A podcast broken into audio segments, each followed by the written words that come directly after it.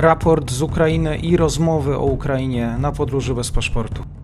Dzień dobry Państwu. Tak jak informowałem wcześniej, raporty nie będą ukazywały się codziennie z uwagi na to, że front nieco wyhamował. Dzisiaj skupimy się bardziej na kwestiach dyplomatycznych. E, również zapraszam do tego, żeby zasubskrybować ten kanał i ruszamy. 1 czerwca to jest 98 dzień rosyjskiej inwazji na Ukrainę. Nadmierne skoncentrowanie sił rosyjskich na zajęciu Siewierodoniecka i Donbasu sprawia, że siły ukraińskie wykorzystują rosyjskie słabości w obwodzie hersońskim. Tam Ukraińcy przeprowadzają rodzaju kontrofensywy, na razie na ograniczoną skalę, tak informuje Instytut Badań nad Wojną. Rosyjskie wojsko przenosi do Wasylówki swoje czołgi T-62. Według sztabu generalnego Rosjanie budują obecnie w Zaporożu drugą linię obrony w kierunku Siewierodoniecka. Rosjanie również przeprowadzili operacje szturmowe w północnych, południowych i wschodnich dzielnicach Siewierodoniecka. Według sztabu generalnego Sił Zbrojnych Ukrainy niektóre z nich zakończyły się powodzeniem. W kierunku Doniecka jednostki rosyjskie rosyjskie przy wsparciu lotnictwa skupiają się na operacjach ofensywnych, aby zadać straty i uszczuplić wojska ukraińskie. Rosjanie prowadzą ostrzał wzdłuż linii kontaktu. W kierunku Łyman Rosjanie wzmocnili jednostki, również je przegrupowywali. Rosyjskie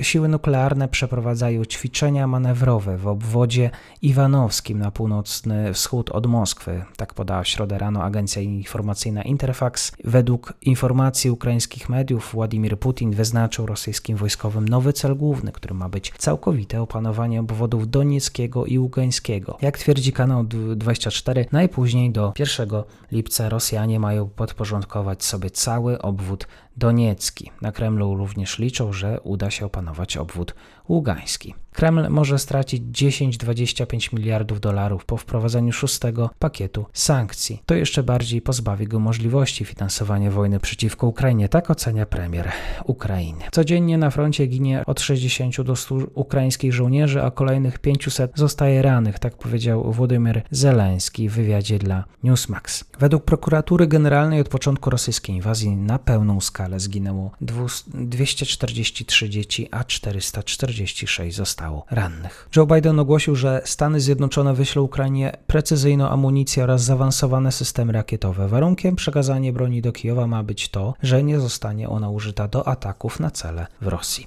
Może wkrótce starać się zanektować Hersoń lub stworzyć Hersońską Republikę Ludową, choć jej władze okupacyjne poniosły porażkę w uzyskaniu legitymacji miejscowych mieszkańców, tak powiedział w nocy rzecznik Departamentu Stanu Ned Price. Ukraińskie służby opublikowały również nagranie operacji dostarczenia zaopatrzenia do zakładów Azowstal. Widać na nim helikoptery lecące nisko nad ziemią, a następnie tuż nad Morzem Azowskim. Stamtąd wiodła droga do twierdzy w Mariupolu. Dzisiaj odbywa się referendum w Danii, w którym obywatele zdecydują, czy chcą włączenia ich kraju do wspólnej polityki obrony Unii Europejskiej. Tłem decyzji oczywiście jest inwazja rosyjska. Minister spraw zagranicznych Turcji stwierdził, że Siergiej Ławrow przybędzie do Turcji właśnie 8 czerwca, by mówić możliwość otwarcia korytarza bezpieczeństwa na Morzu Czarnym. Przywódcy Unii Europejskiej twierdzą również, że do końca e, tego roku zablokują większość rosyjskiego importu ropy, aby ukarać Moskwę za napaść na Ukrainę. Cypr miał zaprotestować przeciwko propozycji zakazu kupowania przez Rosjan nieruchomości w krajach Unii Europejskiej, bo propozycja została usunięta z tego szóstego pakietu sankcji. Nalegały na to władze Cypru, gdzie istniało ryzyko załamania się branży budowlanej, a to jest 6%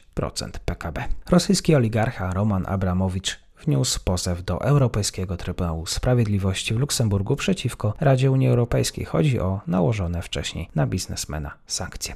Bardzo Wam dziękuję, do usłyszenia, dobrego dnia.